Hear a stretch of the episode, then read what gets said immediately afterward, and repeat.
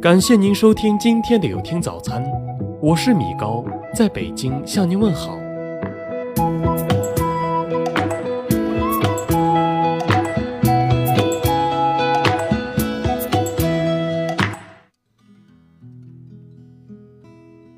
前不久，一则关于咖啡致癌的消息在一家国外公众号媒体发出，顿时一时激起千层浪。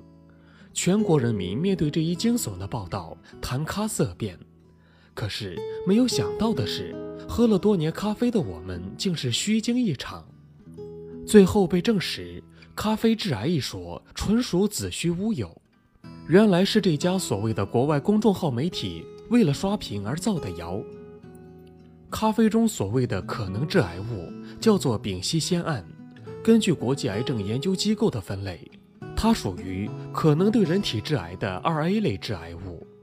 其实，丙烯酰胺在我们的日常饮食中非常常见，咖啡根本不是主要来源，包括油条、麻花、薯片、薯条、土豆片、土豆条等都有丙烯酰胺。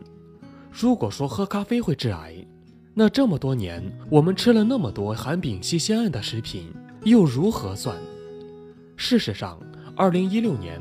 世界卫生组织发文明确特别的指出，咖啡不存在致癌危险性，只要别太烫就行。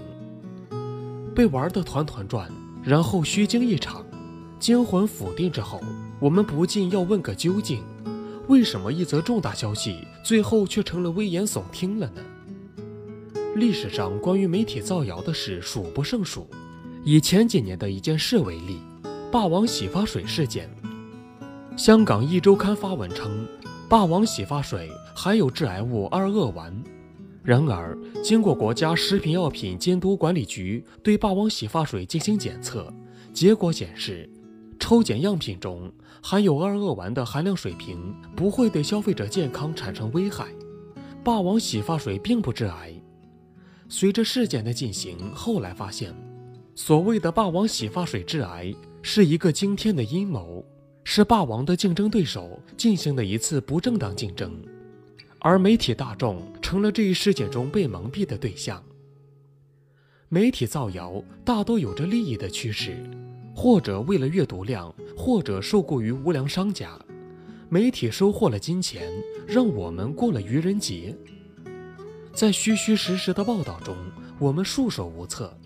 但是如果这样的事一而再、再而三的出现，老百姓还会相信公共媒体吗？其实这些事的不良影响绝不仅仅止于欺骗了大众。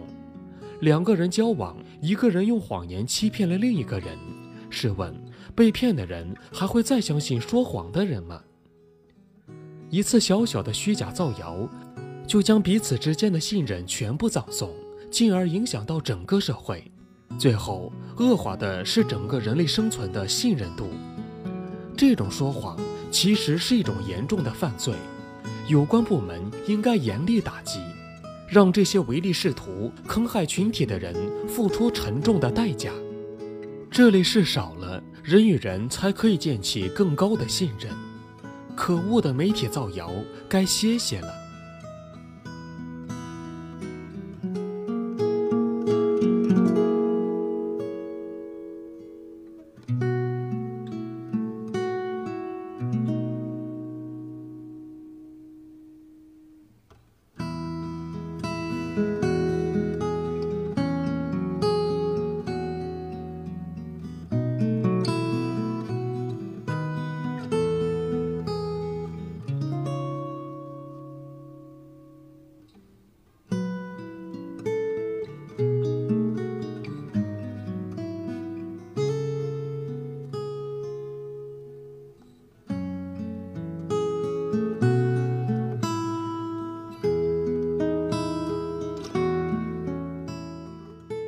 感谢您收听今天的有听早餐。